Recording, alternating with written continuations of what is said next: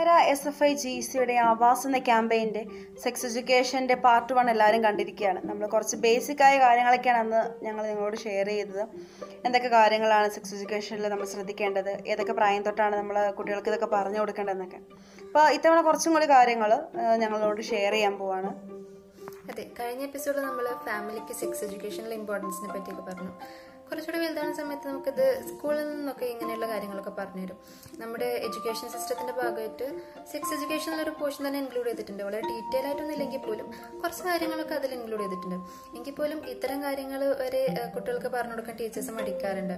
നമ്മുടെ ഈ നയൻത്തിലും ടെൻത്തിലൊക്കെ പഠിക്കുന്ന സമയത്ത് സെക്സ് ആ ഒരു സെക്സ് എഡ്യൂക്കേഷനെ പറ്റിയുള്ള ചാപ്റ്റേഴ്സ് ഒക്കെ പറയുമ്പം എന്തായിരിക്കും ടീച്ചർ പറയാന്ന് ആലോചിച്ചിരിക്കുമ്പോൾ പല ഭാഗങ്ങളും മിസ്സുമാർ സ്കിപ്പ് ചെയ്ത് പോകുന്ന ഒരു സാഹചര്യം ഉണ്ടാവാറുണ്ട്. അതുപോലെ തന്നെ ഈ ഒരു സമയത്ത് ഗേൾസിന് ചിലപ്പം അവയർനെസ് ക്ലാസ്സുകളൊക്കെ ഉണ്ടായിരിക്കും.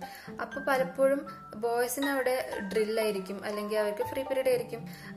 ഈ ഒരു സാഹചര്യത്തിൽ ഗേൾസിന് കിട്ടുന്ന അത്ര പോലും സെക്സ് എഡ്യൂക്കേഷൻ ബോയ്സിന് കിട്ടുന്നില്ല എന്ന് തോന്നിയിട്ടില്ലേ?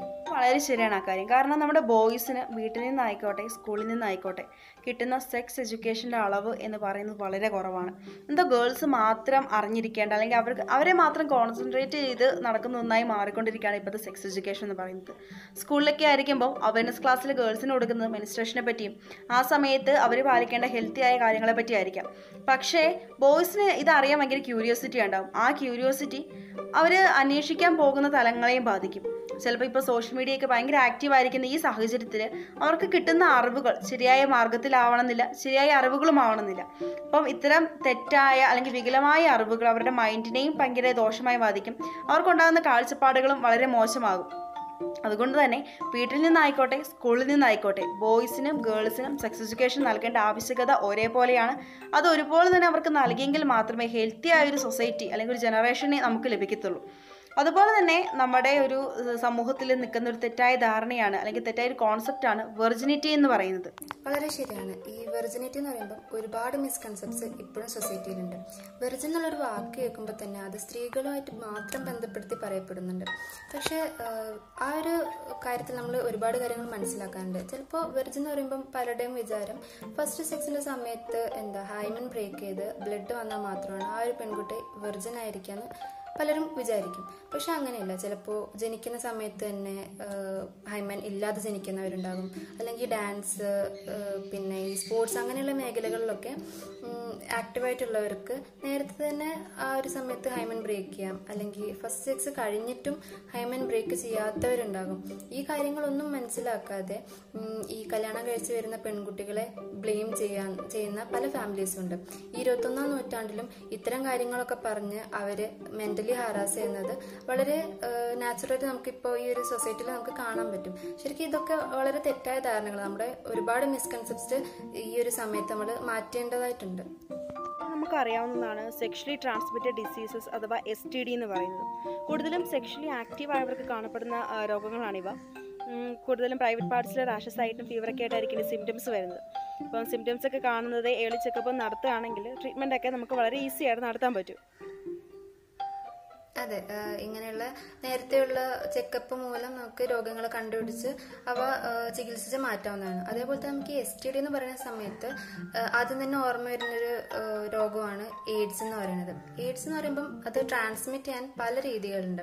ഇപ്പോൾ ആയിട്ടുള്ള ഒരു സ്ത്രീക്ക് എയ്ഡ്സ് ഉണ്ടെങ്കിൽ അവർക്ക് ജനിക്കാൻ പോകുന്ന കുഞ്ഞിനും എയ്ഡ്സ് ഉണ്ടാവാൻ ചാൻസ് ഉണ്ട്.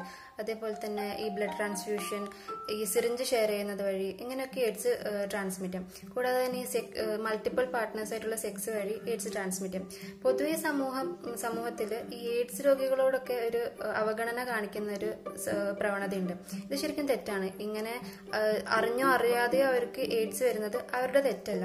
അപ്പോൾ നമ്മളെ സൊസൈറ്റി ഇങ്ങനെയുള്ള രോഗികളോട് അവഗണന കാണിക്കാതെ അവർക്ക് അവരുടെ ആവശ്യങ്ങൾ മനസ്സിലാക്കി അവർക്ക് ചെയ്തു കൊടുക്കേണ്ട സഹായങ്ങൾ എന്തെല്ലാമെന്ന് മനസ്സിലാക്കി അത് ചെയ്തു കൊടുക്കുകയാണ് നമ്മുടെ സൊസൈറ്റിയുടെ ഒരു കടമ എന്ന് പറയുന്നത്. അവരെ അകറ്റി നിർത്താതെ അവരെ നമ്മോടൊപ്പം നിർത്തേണ്ടതാണ് നമ്മൾ ചെയ്തു കൊടുക്കേണ്ട ഏറ്റവും വലിയൊരു കാര്യം. അതുപോലെ തന്നെ നമുക്ക് പൊതുവെ അറിയാവുന്നതാണ് ഈ സെക്ഷലി ട്രാൻസ്മിറ്റഡ് ഡിസീസസ് തടയാനുള്ള മാർഗങ്ങൾ എന്ന് പറയുന്നത്. കൂടുതൽ ബാരിയർ മെത്തേഡ്സ് നമുക്ക് ഇതിന് ആപ്ലിക്കബിൾ ആണ്. നമുക്ക് കേട്ടുപരിച്ചുള്ളതാണ് കോണ്ടം എന്നൊക്കെ പറയുക. ഇത് കൂടുതൽ രോഗങ്ങളെ മാത്രമല്ല അതോടൊപ്പം അൺവാണ്ടഡ് പ്രഗ്നൻസിനെ തടയാനും സാധിക്കും. കാരണം ഇത് അബോഷൻ എന്ന രീതിയിലേക്ക് പോകുന്ന ഒരു വലിയ പ്രശ്നങ്ങളെയൊക്കെ സോൾവ് ചെയ്യാൻ ഇത്തരം ബാരിയർ മെത്തേഡ്സിന്റെ സഹായത്തോടുകൂടി നമുക്ക് സാധിക്കുന്നതാണ്. അതെ ഇപ്പൊ നമ്മൾ പറഞ്ഞു വന്നതൊക്കെ ഈ ഈ റിലേഷൻഷിപ്പിൽ ഉണ്ടാവുന്ന ഫിസിക്കലായിട്ടുള്ള ഹെൽത്തിനെ പറ്റിയാണ്. കൂടാതെ തന്നെ ഏറ്റവും ഇമ്പോർട്ടന്റ് ആയിട്ടുള്ള ഒരു കാര്യമാണ് മെന്റൽ ഹെൽത്ത് എന്ന് പറയുന്നത്. അതിൽ ഏറ്റവും വലിയൊരു കാര്യം എന്ന് പറയുന്നത് കൺസെന്റ് ആണ്. അതായത് പൂർണ മനസ്സോടെയുള്ള സമ്മതം. ഒരു അബോധാവസ്ഥയുള്ള വ്യക്തി നൽകുന്ന സമ്മതമോ അല്ലെങ്കിൽ മെന്റൽ ഡിഫക്റ്റ് നേരിടുന്നവർ നൽകുന്ന കൺസെന്റോ അല്ലെങ്കിൽ ലീഗൽ ഏജിന് താഴെയുള്ളവർ നൽകുന്ന കൺസെന്റോ ഒന്നും വാലിഡ് ആയിട്ട് നമുക്ക് കണക്കാക്കാൻ പറ്റില്ല. അതുപോലെ തന്നെ ഏറ്റവും അത്യാവശ്യമുള്ള ഒരു കാര്യമാണ് കമ്മ്യൂണിക്കേഷൻ എന്ന് പറയുന്നത്. സെക്സ് പാർട്ട്ണറായിട്ടുണ്ടാവുന്ന കമ്മ്യൂണിക്കേഷൻ പറയാനുള്ള കാര്യങ്ങൾ നല്ല രീതിക്ക് നമുക്ക് കമ്മ്യൂണിക്കേറ്റ് ചെയ്യാൻ പറ്റുകയാണെങ്കിൽ ഒരുവിധം പ്രശ്നങ്ങളൊക്കെ നമുക്ക് ഒഴിവാക്കി മുന്നോട്ട് പോകാൻ പറ്റുന്നതാണ്. അതുപോലെ തന്നെ ഇപ്പോൾ നമ്മൾ അധികം ചിന്തിക്കാത്തൊരു ഏരിയയാണ് ഹോമോസെക്ഷുവാലിറ്റി എന്ന് പറയുന്നത്.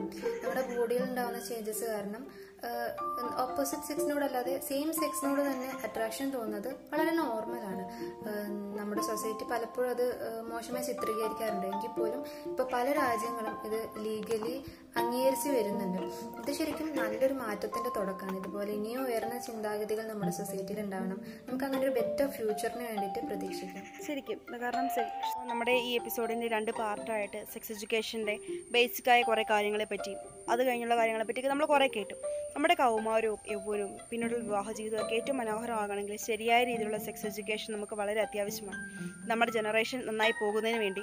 നമ്മുടെ കുട്ടികൾക്ക് ചെറിയ പ്രായം തൊട്ട് തന്നെ സെക്സ് എഡ്യൂക്കേഷൻ നടത്തി കൊടുക്കുക. കാരണം ഇത് ഒരു ബേസിക് കാര്യമായിട്ട് പഠിച്ചു വന്നാൽ മാത്രമേ നമുക്ക് അതിനെപ്പറ്റി കൂടുതലും ശ്രദ്ധിക്കാൻ പറ്റത്തുള്ളൂ. അല്ലെങ്കിൽ ഇനിയൊരു അവസരം സെക്സ് എഡ്യൂക്കേഷൻ ഇതൊരു ക്ലാസ് ഉണ്ടെന്ന് കേൾക്കുമ്പം ആ അവസരത്തെ പരമാവധി വിനിയോഗിക്കാൻ നമുക്ക് പറ്റണം. കാരണം നമ്മുടെ കുറേ തെറ്റായ ചിന്താഗതികളും കുറേ പുതിയ അറിവുകളും നമുക്ക് ലഭിക്കും. ശരിയായ അറിവുകളുണ്ടെങ്കിൽ മാത്രമേ ആരോഗ്യപരമായ ജീവിതം നയിക്കാൻ നമുക്ക് സാധിക്കത്തുള്ളൂ. അതുകൊണ്ട് തന്നെ നമുക്ക് കിട്ടുന്ന അവസരങ്ങൾ പരമാവധി വിനിയോഗിക്കുക. നോ പറയേണ്ടടുത്ത് നോ പറയാൻ നമ്മുടെ കുട്ടികളെ പ്രാപ്തരാക്കുക. അങ്ങനെ നല്ലൊരു ജനറേഷനെ നമുക്ക് ക്രിയേറ്റ് ചെയ്യാം. അപ്പം സെക്സ് എഡ്യൂക്കേഷൻ എന്ന് പറയുന്ന ഈ ഒരു ടോപ്പിക്കിന്റെ ഒരു ടോക്ക് ഇവിടെ അവസാനിക്കുകയാണ്.